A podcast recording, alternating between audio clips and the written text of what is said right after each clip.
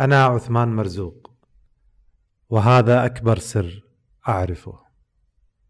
هل أنت ضائع؟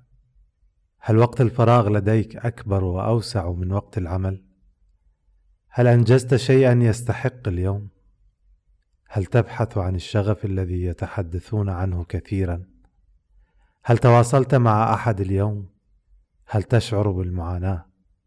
هل تعتصرك الحياة بكل ما فيها؟ هل تشعر بوجودك؟ هل تشعر باللذة؟ أسئلة كثيرة، أليس كذلك؟ نهرب منها بمشاهدة الأفلام، متابعة شبكات التواصل الاجتماعي، محاولة الفرار إلى إنسان آخر لا نعرفه لنتحدث معه عن كل ما فينا. ننشغل بالأشياء حتى لا نفكر بالأشياء. ألا يعتبر هذا جنونا حقيقي؟ لماذا كلما حاولت النهوض سقطت؟ ولماذا كلما سقطت هبط مستوى تقييمك لذاتك؟ وكلما هبط مستوى تقييمك لذاتك شاهدت نفسك تفعل أفعالا تندم عليها لاحقا. يعتصرك ألم داخلي، تهرب من الحياة بالركض إليها. إنه دولاب الهامستر. هل أنت فأر؟ ألا يوجد طريق؟ لماذا نسير في دوائر؟ ولماذا هذه الدوائر أفقية؟ ألا يوجد مخرج عمودي؟ من ينتشلنا من كل هذه الفوضى؟ وما المعنى من كل هذا؟ وما الطريق إلى سعادة تمتد ولا تنقطع؟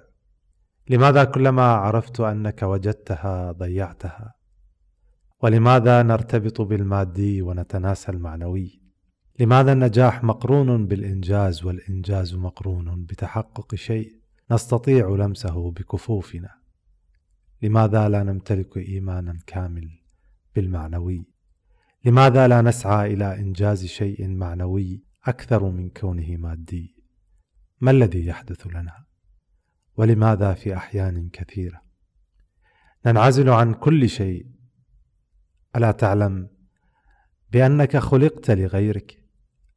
ألا تدرك بأن طول وجودك في هذه الحياة يعتمد اعتمادا كاملا على العلاقات الإنسانية التي تؤسسها؟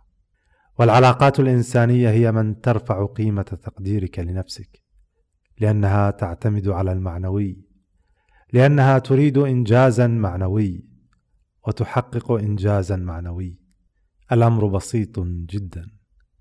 اتصل بصديقك، اسأله عن أحواله.